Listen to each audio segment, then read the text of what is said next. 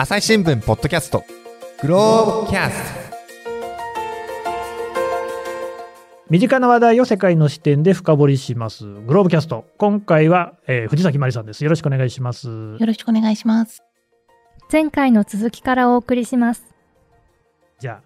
行きますか。はい、すみません。みんな聞きたい Google の話。え Google はですね、うん。やっぱりこれまたシカゴに戻るんですけれども、あの、まあ、あの、この、労組が、伝統的な労組がこうやって自分たち改革してきたって話とうん。ともにですね、今回のアメリカの、その、この10年ちょっとの間に何が起きてたかっていうと、あの、かなり若い人たちの間で社会運動が盛んになったっていうのがアメリカの一側面としてあって、それはオキュパイ・ウォール・ストリートだったり、うんうん。あと、あの、Black Lives Matter とか、そういう、あの、社会運動が盛んになっていく中で、自分たちの社会問題を声を上げていくっていう文化が、やっぱり強く出たのが多分 Google なんですよね。で、あの、ちょうど2011年ぐらいから、あの、そういった経営陣に物申すっていうような運動がうん社内で始まっていったと。ほうで、あのやっぱり例えば、あの、自分たちの作ってるビジネスっていうのが、あの、戦争に使われるような、そういうような、あの、ことは嫌だとか、うんそういうことも含めて、あの、まあ、今までの多分、IT 業界ではなかった動きっていうのが生まれてった中で、あの、こういった動きをもうちょっと恒久的にしていきたいって言って、2021年に、あの、生まれたのがその Google の労組。うーん。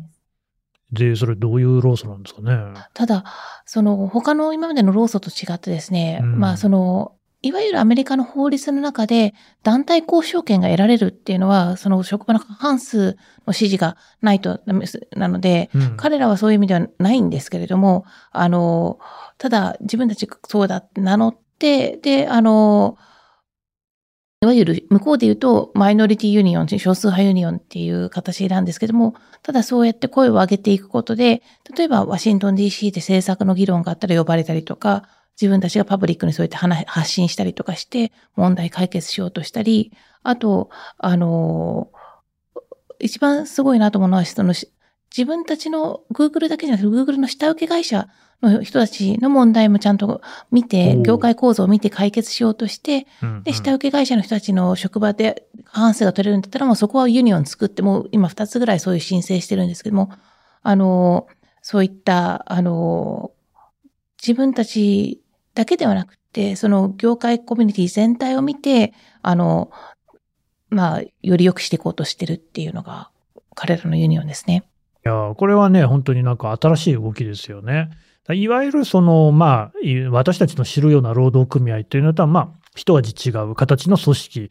だってねその法律的には団体交渉権が得られないってえマジで？って感じますよね。それ組合としていいの？っていう感じもするんですけどもそういうことではないんですね。そうですね。やっぱり彼らとしては、その、ちゃんと公正に声を上げることっていうことと、やっぱりその自分たちだけじゃなくて、全体の、あの、業界構造の全体の課題を見ていくことに意味があるっていうふうに考えて、今のやり方をとってますね。あの、まあ、Google といえばね、まあアルファベット社かな。もうん。う、これは本当にあの、下請けもさることながら、もう多国籍企業もいいところで、全世界に、それこそ日本も含めてね、会社がありますけど、そのあたりのつながりはどうなんでしょう？そこもすごいなと思うのが、その、まあ、解雇が、あの、去年の1月に、あの、言われた後にですね、うん。やっぱり AW の方でもそういった、あの、まあ、チャットルームとか作ってですね、会社のネットワーク以外のところでみんなが集まれる場を用意して、で、それで、あの、日本の人たちはそこで集まって、労組結成したりとかし,、うんしながら、各国それぞれ、あの、まあ、法律のも違いますし、労働の法律も違いますし、あの、ユニオンの、あの、つ作りやすさとかも違うんですけれども、それぞれそういった、あの、労働運動が各国で広げられるようになっているという状況があります。日本でも、あの、去年作られました。うん。あれなんですよね。だからその、まあアメリカというか外資系の企業の中でよく聞く話としては、もういきなりその首がね、通告されて、しかも、なんかこう、24時間以内に荷物を持って出ていきなさいみたいな感じになって、もう瞬間から会社のこうね、メールとかにアクセスできなくなったりとかっていうようなことがあるようですもんね。そうすると、そうじゃないツールを使ってやり取りするっていうのはかなり重要だし、便利そうですよね。そうですね。あと、まあ、やっぱり、あの、面白いなと思うのは、その、うんまあ、Gmail とか、うんその、Google ハンダウトとか、彼ら自身がそういったサービス作ってるのに、やっぱりまあ、あの、そういった、まあ、データっていう側面もそうですし、あの、セキュリティっていう意味もそうでしょうし、あの、まあ、そういうところで、自分たちのそ組織外でやるっていうところに、あの、うんうんまあ、あの、意義を置いてやってるんですよね。で、あと、ささっきおっしゃってた、その、まあ、解雇、もう今日出てってくださいみたいな話っていうのは、あの、特にアメリカっていうのは、あの、もう、し解雇しやすいのでなっちゃうんですけども、あの、やっぱりその議論が出た瞬間、直後からですね、あの、紛争地から働きに来ている人、例えばウクライナもそうですし、なるほど。そうそう、中東とかも、やっぱりそういったところっていうのは、あの、すぐにそのビザの問題っていうのが発生して、あの、戻らなきゃいけないっていう状況にしたら、本当に問題が大きいので、あの、そこはちょっと配慮してほしいっていう声明もすぐ出してるんですよね。うん。だからそういうところも含めてすごくなんていうのかな、なねあの、良心的なん動きをしてるなっていうふうに思います。それにしても面白いのはね、記事読むとね、オンライン会議ツールは Zoom だって書いてある。そうなんです。 Zoom なんかいっていうね。そう。Google にもなんかあるんじゃないですかね、アプリね。そう。それは使わない。使わないですね。やっぱりそこはあの、デデータが、まあね、うん。なんかしたら、データ読み込まれないとも限らないっていうようなところですかね。っていうのもあるし、まあ、万が一、それが途中で切られてしまっても、これ、たたまたま不備で切れたのか、切られたのかよくわかんないっていう。まあそうですよね。はい。まあなかなかね、自分たちがその会社にいて、開発とかにも携わる人もいるんでしょうから、うんなおさらこうなんか説得力がある感じもしますけれどもね。はあ、でまあでもそういうふうに、こう、広範なね、動きが出てきたと。さっき藤崎もおっしゃったけれども、確かにアメリカって結構その、えーオキュパイ、ウォールストリートであったりとか、あとね、あの、サンダース上院議員とかね、えーアレクサンドラ・オカシオ・コロセスさんとかね、うん。その割と左派系とされる議員が若者に人気があったりとかっていうことで、比較的そういうね、えー潮流があるというのは聞いてるところなんですけれども、ただなんかそのこと、あるいはそのね、Google でそういう戦争にね、えそのなんか使わないでくれっていうようなそういうこう良心的な動きと、その労働組合という形っていうのはまたちょっと違う感じもするんですけど、なんで組合の形になってたんですかね？そうなんですね。私もそこがすごい不思議だったんですけども、でもやっぱり、あの、その、私が話したスティーブンさん曰く、社会運動としてやっぱりこういう一つキャンペーンやったりとかすると、それで一回終わってしまう。うんで、それをずっと、あの、積み上げていく。で、それを続けていくっていうような、一種のその、インスティテューションみたいなのが必要だった時に、うんそれが労働、やっぱり労働組合だと思ったって言い方をされてましたね。まあ確かにね、そのオキュパイ運動とかもね、うんまあいつかはそれが終わってしまうわけですし、ブラック・ライブズ・マターとかまあね、散発にずっと続いてはいますけれども、とはいえずっとやり続けるのは大変。だけど労働組合っていう組織の形にすれば、ずっとそれがあると。まあ一個の拠り所みたいになっていくわけですね。うん、これがだからなんか古い労働組合の新しい形ってことなんでしょうかね。そうですね。だから、やっぱり、あの、今回ので言うと、その、例えば、あの、あ新しい形っていうところでは、あの、今まで法律の枠以外にも、じゃあ、うん本来労組とこうあるべきなんじゃないかっていうところで、自分たちの運動を通じて、そこを問い直すようなことをしているところがすごく新しいと思うんですけれども、あの、そういう意味で、例えばさっき言ったシカゴのその地域の問題を解決するとか、あと、まあ UAW のその改革をしていくっていうところっていうのは、実はもっと昔の労働組合っていうのはそういう部分もあったので、うん。ある意味回帰っていう部分もあなるんですけども、あの、ただ、そういった、あの、時代の流れに応じて、そういう変化っていうのが感じられて、で、それがまた支持されてってるっていうのうんうん。が多分現状なんでしょうね。うん。ね、好循環って感じがしますけれども、ただその冒頭にね、話がありましたが、こう、これまでアメリカでは政策的、法律的に、やっぱりなかなかその労働組合っていうのが冷遇されてきた。っていうところっていうのは今も変わらないんですか？今も変わってなくて、でもそれが課題だよねっていう認識をワシントン DC の人たちが持つようになってるっていうのが多分昔と大きく違うところで、うん。私がその DC にちょっと取材に行ったっていうのも、それこそサンダースさんがそういうコミッティを開かれて、あの、ユニオンのリーダーたちを呼んで、あの、今どういうところが課題と思うかっていうところや、あの、まあ、一方で、まあ、ユニオンを支持しない学者さんも呼んで、どういうところがこの人たちを、あの、支持されない理由なのかっていうところも、あの、まあ、どちらの意見も聞きつつ、ただやっぱりこういった分厚い中間層を作っていくには、こういった労働組合の運動っていうのを発展させなきゃ、進展させなきゃいけないっていうふうに、まあ、もう2時間以上、あの議員が集まって、あの、うん。みんなで議論するっていうのが開かれたりとか、あと、アメリカの財務省の方でも、これ初めてみたいだったんですけれども、あの、中間層と労働組合っていうような報告書を出して、もうどうやって、どうしてこれが必要なのかっていうのを、あの、作って、で、法律を、まあ、立法しようとしたりとかしてるんですよね。うーん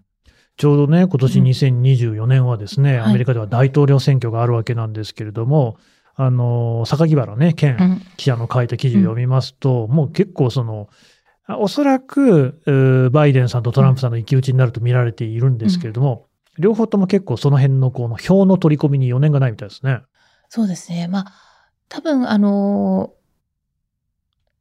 そうですね。なんかもともとやっぱり、あの、学者の方とかと話すと、共和党と民主党のその、あの、票のと、そういった労働組合を含めた票の取り合いっていうのは、まあ、昔から80年代からあるっていうところはあるんですけども、特にやっぱりトランプさんが、そういった、あの、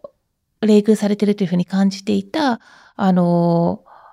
労働者層の、あの、思いを組み、組んで、やっぱり本来民主党が強かった地域で、前回、あの、前々回か、あの、そこで支持を得たっていうのがあったので、あの、そあのそういう意味では、あの、今度、バイデン大統領もそこに注力してるっていうふうに、あの、見られていると。まあ、ただ、選挙のためだけっていうんじゃなくて、多分、あの、本当に多分、経済、の流れとして、そういうふうに、あの、ローレン・サマーズとかも言ってますし、あの、欧州とかでもそういう流れがありますし、やっぱり、あの、労働組合っていうものが、あの、まあ、社会を安定させるために必要だっていうところで、多分、あの、政策を打ち出している側面も、選挙だけだとは思いませんけど、あると思います。うんうんね、分厚い中間層が大事だっていうのはよくいろんなところで聞きますけれどもね、えっ、と、バイデンさんもうん。去年、2023年の9月にデトロイト行って、はい。ウォール街がこの国を築いたのではない。中間層がこの国を作り、労働組合が中間層を育んだのだと言って大喝采を受けたっていうわけですから、まあ、そういうもちろんね、うん。えー政治家ですからね、うん。支持を集めなきゃいけないともあるし、まあ一方で、うん。えーまあ本当にそう思ってるってとこもあると。実際ね、そう、うん。藤崎さんおっしゃった通りで、トランプさんが勝った時のね、勝因の一つとして挙げられるのが、まあラストベルト、うん。ね、っていうようなところ、もともと労働者の街が多いところで、炭鉱の労働者、鉄鋼の労働者、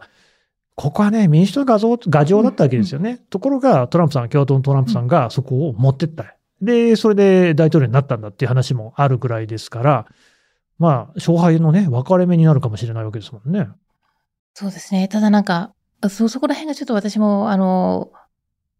難しいなと思うのが、多分あのアメリカの本当に選挙だけを見たら多分これだけでは多分決まらないので、そですそう。で、労働組合も、その、人によっては6%しかないよねっていう 見方もあるので、ね そうそうそうですね。そう。だから、それをどう、あの、そこが象徴的ではあるんだけど、うんうんそそこが、そのどれぐらいインパクトがあることなのかっていうのは私もちょっと、なるほうど、ね。んあの、いい感じが正直あるんですけど、まあまあ、でも今までの藤崎さんの話を聞くと、うん。単純に組合員ってことだけじゃなくって、うん。周囲の人も巻き込みつつあるっていうのが今の労働組合だから、まあ、あの、6%以上のね、影響があるかもしれない。まあ、その辺もよくわかんないですけれども、そうなんです。まあ、票読みはね、アメリカのメディアに任せるとして、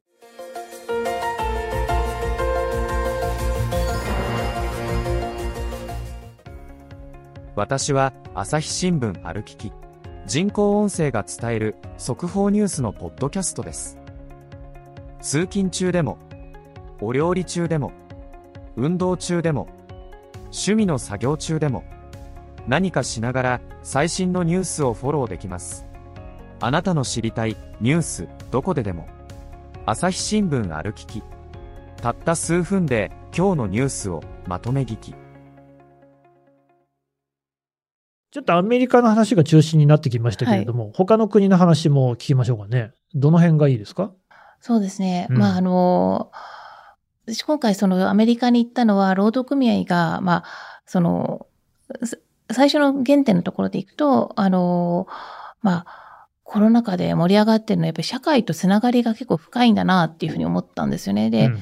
あの、まあ、社会に自分たちがつながりにいってるっていうところをし特に取材したんですけども、うん一方で、欧州とかを取材すると、あの、まあ、これ実際には行ってなくて、あの、オンラインとかも含めてっていうことになってくるんですけど、とか、あと学者の方とかを含めてっていうことになってくるんですけど、あの、その、やっぱり労働組合がもっと社会に根付いてて、そこに行政的な仕組みも含めて、あの、位置づけがあるんですよね。うん。で、あの、北欧とかによっても雇用保険とかをやってるのが労働組合だったりとか、もうそういう、あの、かなりその、社会のし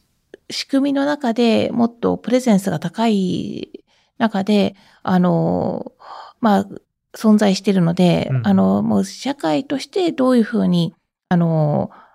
応用できるか、包摂できるかっていうところを、あの、見るためにちょっとフランスを取材しました。おうフランスはどうなんですか？フランスはですね、その、ぱりここれあの、最初言われたのが、北欧とかも本当に組織率がすごい高いので、うん日本より組織率が、あの、そんなのできて当たり前ってなっちゃうから、そうじゃない国を取材しなさいっていうのが、あの、テーゼとしてあったので、あフランスも、は、あの、組織率8%なんですね。だから日本の半分低いっすね。そうなんですへえ、意外。意外なんですよ。で、だからそういう中で、じゃあどういうふうに、ただ一方で、その労働組合の、の、あの、締結する労働協約、その、これくらいの一定の水準のこれくらいの給与でとかいうのが、はいはい、あの、カバーされる範囲っていうのが、働き手の98%なんですね。うん、へえ、98%、まあ、ほぼ100%ですね。そう。だからそれはどうしてそうなるのかっていうと、あの、やっぱり労働組合っていうのはもうちょっと、まあ、そういうパブリックな存在として、あの自分たちの労働協約もオープンにしてますし、それが労働省のホームページで行くと、この仕事、この仕事の水、もちろん産業別組合であるっていうところが大きいんで、企業別じゃなくて産業別が強いっていうところもあるんですけど、これぐらいの仕事だったらこれぐらいの水準の、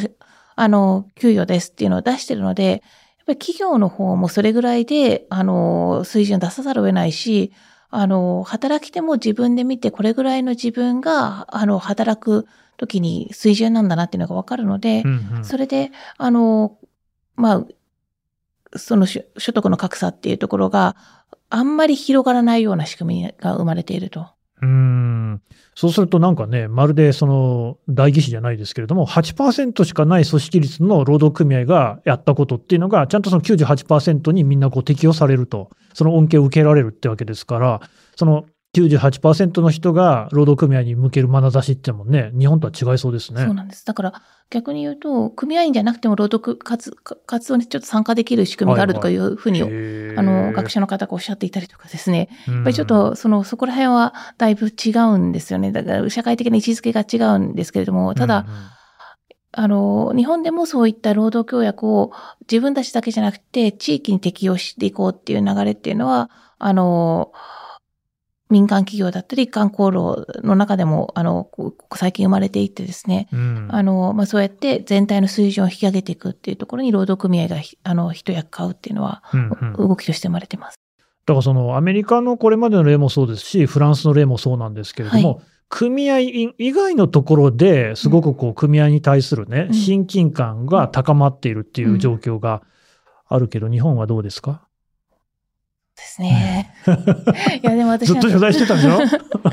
やっぱり、あの、そこは本当に課題として認識されている人が多いし、あね。あれなんですけども、多分、あの、何重にもやっぱり、あの、課題があるなと思ってるのが、その、例えば非正規と言われる働き方っていうのが本当に様々な雇用のあり方っていうのがあって、で、それが、あの、組合に入れない働き方もあるし、あの、組合に入れるけど、やっぱ、いや、あの、本人たちが入らないっていう選択をされる方もあるし、入れない、入れること知らなかったりするっていうこともあるし、うんうんっていうのもありますし、そもそも日本の場合、その中小企業が多いので、中小企業はやっぱりうんファミリー系が多いので、労働組合がなかったりとか。なるほどね。そうそうかもしれない。そうそうそう。だからそういうののがあったり、では新興企業も IT 系のベンチャーはやっぱり同じようにファミリー的にその作られなかったり、まあそもそもそういうのが馴染みがなかったりとかして、はいはい。だから、あのーそういう人たちへのアプローチっていうのが、あの、十分されてこなかったっていうところは多分あるんだと思うんですね。ただ、一方で、じゃあ、あのーなかったのかっていうとそうじゃなくて、今回、あの、オンラインだけなんですですけど、出させていただいたワークとか、フリーランスの方に対して、どういうふうに、あのーまあ、労働組合の今までのノウハウとか、あの、蓄積っていうのをつなげて、うん。課題解決していけるかっていう取り組みっていうのはやってはいるんですけども、あの、残念ながらその認知度っていうところがうん。広がっていないと。うん。ね、これあのはい。ね、藤崎さんの記事で、はい。あの連合のね、吉野会長の発言が引用されていて、はい。えーと、連合と労組のイメージ調査では、連合への社会の認知度は6割弱うん。身近な存在として感じてもらえるのはわずか2割程度と。うんまあ、めっちゃ低いですよだから身ね。近な存在って結局だから自分たちの組合員しかないっていう話になってきちゃうんですそうまあ、だから2割っていうとちょうど同じぐらいですもんね。そうそうそうそう。で、でも、去年2023年はね、こう一つ大きい動きもあったと思うんですよ。何かって言えばやっぱり西武百貨店のね、ストがあって、で、まあもちろんいろんな見方がありましたが、私が見ている範囲だと、比較的街の声なんかも好意的、うん。あ、もうぜひね、やることは頑張ってほしいっていうような、そういう意見もあったように見えたんですが、藤崎さんどう見ました？あ、でも私もそういうのがやっぱり強いなと思いましたし、あと実際にお目にかかった、あの、ローソンの OB だったりとか、まあ、あの、な何人かがですね、こんなに好意的に言ってもらったのは初めてかもしれないと、新しい風だというふうにおっしゃっててですね、あ、そうなんですかというふうに言ったら、もう、あの、朝日新聞も含めてですね、やっぱりストに対して好意的ではなかったらしいんですね。はい。わかりますよ。だって、あの、私は昭和50年の生まれなんですけれども、まだ、あの、おぼろげにね、あの記憶にあるのは、子供の頃ニュースを見てると、この春闘の時期とかね、えー明日、どこそこの私鉄、どこそこのバスが、あの、ストがありますとかないですとかっていうのが、やってたんですよ、ニュースで。うんで、いつの間にかなくなってたじゃないですか。一説によると、だからやっぱりそのなんか迷惑がかかると。それからまあさっきの話じゃないですけれども、うん労働組合のイメージが悪くなると。いうようなところで、えー、亡くなっていったって話も聞くわけですよ。その話とこう同じようなことですよね。そうなんですよね。だから、やっぱり、あのーまあ、本当に多分一番大きかったのは、その政治的に1980年代にですね、これうん各国そうなんですけど、民営化の流れがあって、日本でもそれが、あのーまあ、事実上の解体で実際まだあるんですけど、国国労の解体とかですね、そういったところにつながっていって、で、やっぱり労働運動っていうのが、その勢いっていうのが失わされていったっていうん。う側面があったので、やっぱり、あのーまあ、いろんなものがその時期に一つ、あのー局面を迎えたっていうことなんでしょうね。うーん、ね。まあ、とはいえ、そう、な西武のような動きもあったんだけれども、西武百貨店がだってなんせね、えーと 61 61年ぶりのストだっていうんですからね、なん、もう本当にそのね、うん。戦後だってまだ80年になってないんじゃないのみたいな話ですから、すごいなと思うんですが、とはいえそういう動きもある。一方で、やっぱり今までの藤崎さんのお話を聞いてますとね、日本ではまだまだそのなんというか労働組合の存在なり、か活動がその人口に感謝するといいますか、みんながこう親しみを寄せるっていう状況にはなっていないように思えるんですけれども、この辺ってどうでしょう？そうですね。やっぱりあのーストっていうのが、その、シカゴの教職員組合の方と話していたときに、うん。なるほどと思ったのが、彼らも2012年に25年ぶりにストをしたんですね。でもそうなんですね。だから、あの、その、UAW とかは4年ごとにまあ定期的にやってたんですけど、うん教職員組合がやるっていうのは学校がストップすることなので、まあ確かに。そう、だから働いてる保護者もみんな困っちゃうから、社会の機能がストップするのに近いので、うんやっぱりすごくハードルは高いんですね。その民間企業の中で工場で止めるっていうのと意味が違ってくる。でも、それでもやって、世論の支持を得て、まあ、あの、し市長まで出してるわけなんですけど、やっぱりそういうのがなぜできたかっていうと、社会とコミュニケーションが出て、保護者から、私の子供のためにもなることだから頑張ってって言われて背中を押されながらストができたって言い方をするんですね。はあなるほど、ね。だからその信頼関係がないと、ストってやっぱりうんできない部分があるんだっていう言い方だったりとか、あと、あの、長く産業別組合で働かれてたジョージタウン大学のフェローの方とかも、ぱり世論の支持がないと高い要求っていうのを勝ち得ないんだっていう言い方をされていて、だからそういうところで、その、スストっていうのは労働者の権利ではあるんだけども、そこっていうのはかなり社会とのコミュニケーションの産物であるっていう認識があって、その中では、その日本ではあまりされてこなかったっていうところもありますし、あの、されてこなかったがゆえに何をやってるか見えなくなっているっていうところもあるでしょうし、あの、マスコミの描き方、自分も含めてなんですけど、うんやっぱりちょっとその政治の動きとかが、まあ、まあどうしてもね。なっちゃってたっていうところもあって、多分、あの、やってる活動っていうのがちょっと見えづらくなっていた部分っていうのがあるのかなっていう確のは。かに、連合で記事検索すると、やっぱり、立憲と国民のどっちなのみたいな話とか多いですもんね。そうなんですよ。うんで、実際今回、例えば春闘の取材して、あ、育育休ももともと労働組合だってのは知ったけど、あの、春闘だっていう話を書いたら、まあ、ほ他のローソンの OB とかから、いや、しもう古くはね、連合できる前に週休2日だって、わ我々の要求から始まったんだよ。確かにそうだ。そう。とか、働いてたわ。そう、あの、労働組合、あの、し春闘のあれ要求に不妊治療休暇も入ってるんですよねいやー、。そうなんですか。そう、だから結構いろんな、そういう私たちの普段の生活に直結してることっていうところももあったりするんですけども、それがなんか多分、あのー十分伝わってない部分っていうのが多分あって、で、あのー今回 IT 企業の人とかにも、えー、みたいなびっくりされるっていうのがあったので、そこら辺がちょっと、その、社会でやってる役割が可視化されてこなかったっていうところがあるのかなっていうのは思いますね。不思議な感じもするんですよ。というのは、うんね、あの、アメリカではその法制度が整っていないとか、まあ、冷遇されていたって話があるじゃないですか。日本って法律はわりかしちゃんと整ってると思うんです。うんそう、もうそうもですよ。うん労働基準法とかだって、うんなんかあんまちゃんと守ってこなかったじゃないですか、日本人ってね。うん今になって、それこそ、まあ、これ、異論がある人もいるかもしれないけど、安倍政権になって、で、働き方改革って温度取って、うんそしたらなんか、サブロック協定とかみんな言い出して、で、ね、実際2024年問題、ね、あの、ドライバーが足りなくなりますよみたいなのも、えー法令の労働時間を遵守したらそうなるっていう話だったりして、ってことは逆に言うと今まで全然、あの、うん破って残業してましたよね。うん私もそうなんですよう。ん新聞記者だってそういう働き方をしてきましたよね。あの、法律あんのに勝手に破ってきたのお前らじゃんっていうのって、この違いって何なんでしょうね。ですね。なんかやっぱり今回やっぱりあの海外と日本の労働組合の違いをもっと掘り下げられないかっていう いろいろ言われる中で、まあじゃあそもそもやっぱり声を上げる文化を尊ぶかとか、権利意識の違い、人権の考え方の違いはとか、そういうところもあるので、その、単にこの制度とか、社会の仕組みとかいうだけじゃない部分っていうのが、多分この問題にはあるのかなっていうのはちょっと感じてる部分はありますね。なんかね、だからおそらくこの労働組合の話って単純にそういうね、働き方であったり、権利みたいなうん話を超えて、うんなんか我々の生き方そのものみたいなところにも大きくね、うん根ざしている感じありますよね。そうなんですよね。あーめっちゃ奥が深いしけど、多分あんまり広げすぎるとね、記事の特集としては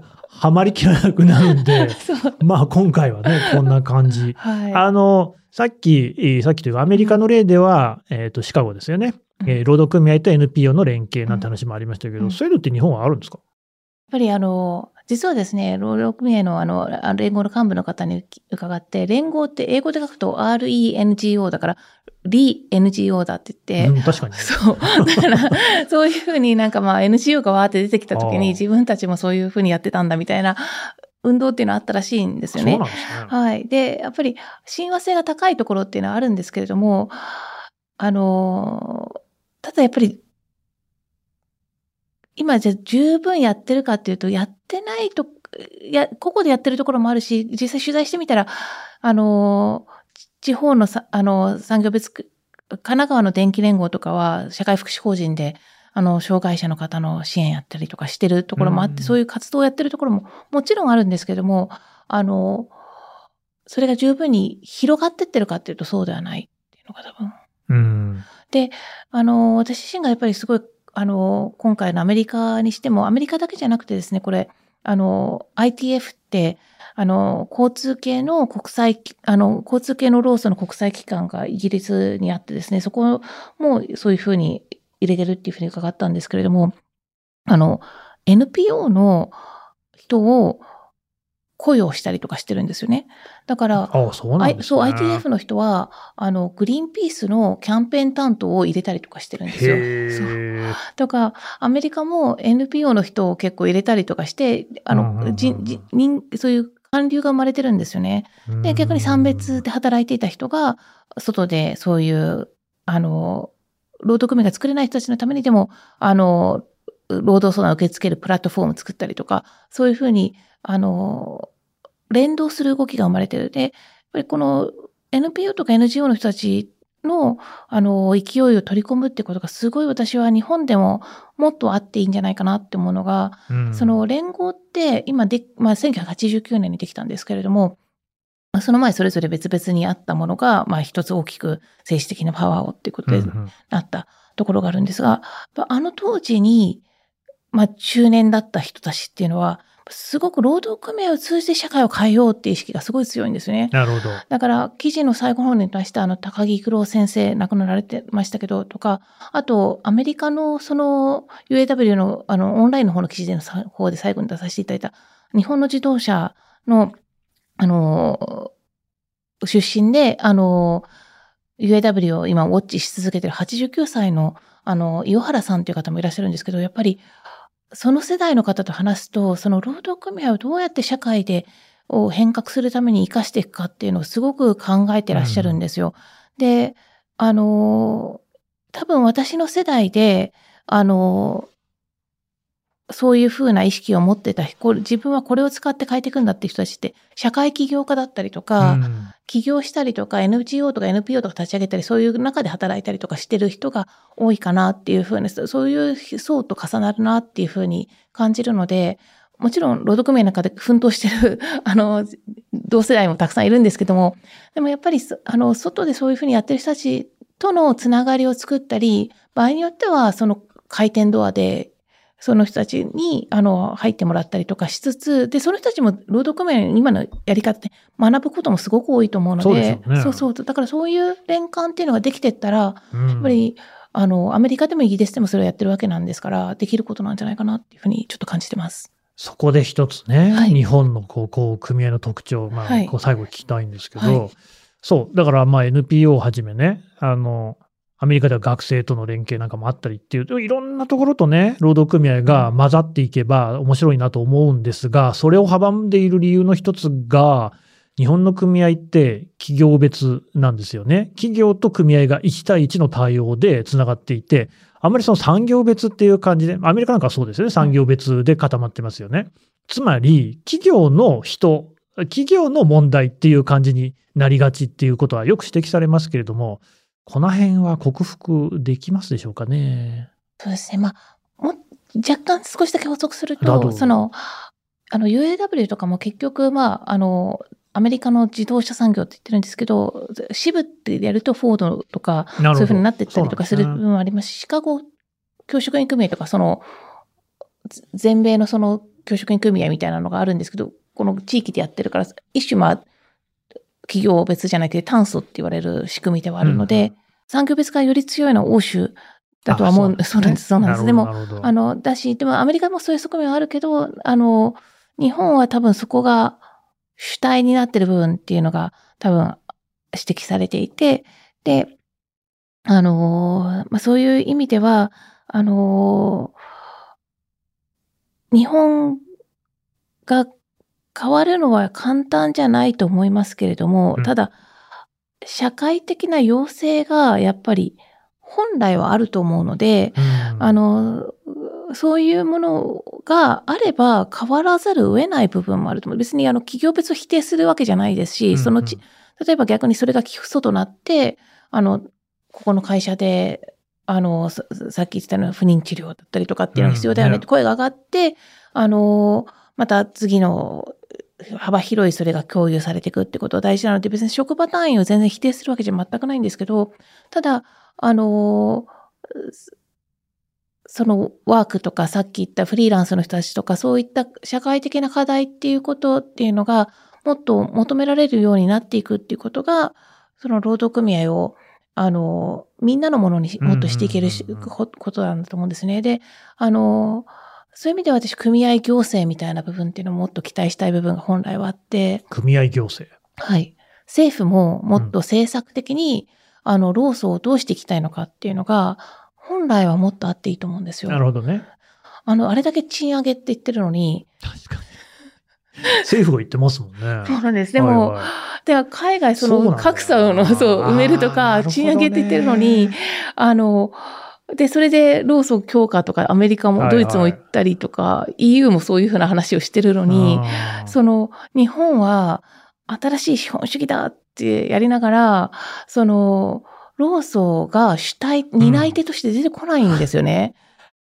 これ確かにあのもう安倍さんからこの方、あのもうとにかく賃上げ大事だと、うん。そのインフレターゲットうん。2%もう超えちゃいましたけれども、全然あのインフレにならなくて、うん。健全なインフレを起こそうっていうんで、うん。賃上げしかないっていうことになり、政府がそこにこうね、手突っ込むってことがあったわけですが、突っ込み先は経団連とかなんですよね。うん。そうそうそう。組合じゃないっていうのは、確かに、本来は、春闘とかやるのは組合なんだから、うん。そっちと仲良くすべきですよね。そう。で、その、なんていうか、あの、企業にやれやれっていうんではなくて、うん。とか企業のその税金を、あの、なんとかとかそういう話ではなくて、組合がもっと機能するためにはどうしたらいいのかっていうような議論が、本来は別に野党から出てきてもいいし、うん。与党からだって出てきてもいいと思うんですけど、で、組合自身からででもで、なんか別にみんなそこは春闘はなんか一つ伝統芸能のように触っちゃいけないもののようになっていて。こ、れ、日本全部そうですよね。すいません。で生意気なこと言っちゃって。いやいやいや、吉野会長がちょっと自民党の議員と会うと大騒ぎですからね。そうなんです。でもなんか、その、もうちょっとプラグマティックに考える確と、そうそう。別になんかその政治とかそ、もうこんな70年も一つの政党がガーってやってるところで、じゃあ組合どうしていくのか。で、組合を必ずしも支持する側の政党じゃないっていう風な流れの中で、私たちの国の中でこの組合をどうしていくかって考えたら、本来は政治じゃなくて行政がそこをどうやって機能させるかって、役所がやらなきゃいけないんですよ。うん。そうやって考えると、なんかこうね、まさに、こう、まあ私たちは新聞社員なんであれですけれども、一般の人たちも、うん。結構その労働組合っていうのを政治的に見ていて、うん。であるがゆえに本来のね、組合の機能、うん。労働者の権利をね、上げていって、うん。まあ、その先には社会全体が豊かになるっていう未来が待ってるわけじゃないですか。そそこを結構見落としがちかもしれませんね。であとやっぱりもう一つ、まあ、組合自身も、例えば要求事項が産業に近いものだったりとかする時もあるから、それは、それで課題はあるんですけど、でも、組合が要求政治に要求したりとか、政策的に要求するってことは、本来は自分たちだけじゃなくて、最低賃金の議論だって彼らは労働者を代表して入ってるわけですから、うん。私たちのためなので、やっぱりそれは私たちのために彼らが機能してくれるように声を上げるべきであって、その、で、それはそれを政治じゃなくても行政がちゃんとそれを受け止めて、うん。これをどうやってやってったら、例えば産業別をもっと強化するんだったら、あの、今リスキリングとか言ってるじゃないですか。言ってる。で、あれは、じゃあなんで人材派遣会社にお金が落ちる仕組みになってるのかって。ああれは例えば今、あの、ゆえ、名前出すゆえ前線とかは、うんうん介護の、あの、か研修とかもできるように、あの、人の人材を介護の方でいけるように、あの、中でリスキリングみたいなことやってるんですよね。でそういう機能を組合がもっと、産業別が持っていけば、多分変わっていく部分もあると思うんですね。そしたら産業別が強くなるし、うんあとリスキリングっていうのも、その、一部の企業にお金が落ちる仕組みじゃなくて、もうちょっと公共的なもののところにお金が落ちる仕組みになるし、なるほどね。なんかそれは別に介護、前世の介護だけじゃなくて、自動車は自動車の整備士が足りないんだったらそこでもいいし、情報老連は IT やってるんだから IT はそこでもやるとか、まあ今そういう機能がす あの三別に十分あるかっていうとそうじゃないけど、でも政策誘導っていうのはそういうことであるとするならばそういうことをもっとしたっていいと思うんですよね。ねえ北欧では雇用保険組合がやってるって言うんですからね。そうできるはずですもんね。そう。いやリスキリングもやってる。るんですよ、ここ。あ、そうなんですね。そういう意味では、ちょっと我々は全体にこう視野が狭いところがあったかもしれないですね。そうなんです。私自身もそうだったので、そこは反省なんですけれども。いやいや、大変面白い話だったと思います。すいません。熱く語りすぎてすいません。はい、面白かったですよ。はい。というわけで、藤崎まりさんでした。どうもありがとうございました。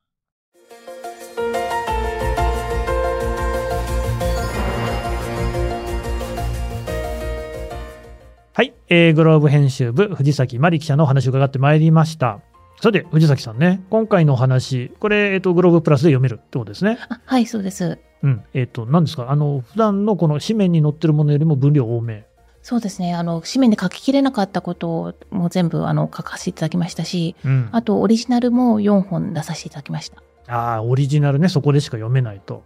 あとは、だから今日は話出ませんでしたけれども、小暮さんが取材しているところだと、どの国でしたかインドです。ああ、インドのね、はい組合とかね、そう労働運動とかもちょっと気になりますよね。そうですね。あの、インドの場合、特にあの、まあ、働い、あの、働きが見えなかった家事労働者の方々の、うんあの、女性の働き手の権利をどう、あの、守っていくかっていう形ですごく地道に活動されてる、あの、うん SEWA、セイバっていうところを取材してくださって、書いてくださいました。というわけで、その記事、まあ、全部はちょっと難しいんですけど、一部にはですね、概要欄からリンクを貼っておきますので、これね、読んでいただければと思います。えー藤崎さん、改めましてどうもありがとうございました。ありがとうございました。はい、えー最後まで聞いていただきましてどうもありがとうございます。ね、あの、この話すごく面白いなと思ったのが、いろんなこと、まあ、政治とかね、えー、様々なことを含めてそうなんですけれども、昭和がね、20年の後に作ってきたものっていうのがだいぶ古びってきて、だけれども、なぜかみんなそれを守ることに必死になってるっていう側面がありますよね。多分皆さんのね、勤務先とかね、学校でもあるんじゃないですか。そういうのはね、でもいよいよ変えられる時期になってきたっていうことだと思うんですよ。えーそういうね、えー一つの問題として大変興味深いお話だったなと思います。感想、ぜひね、皆さんお寄せください。これもね、概要欄からフォーム、あるいはツイッターのコミュニティへのリンク貼ってありますので、一回ぐらいちょっと概要欄をね、開いていただければと思います。朝日新聞ポッドキャスト、朝日新聞の神田大輔がお送りしました。それではまたお会いしましょう。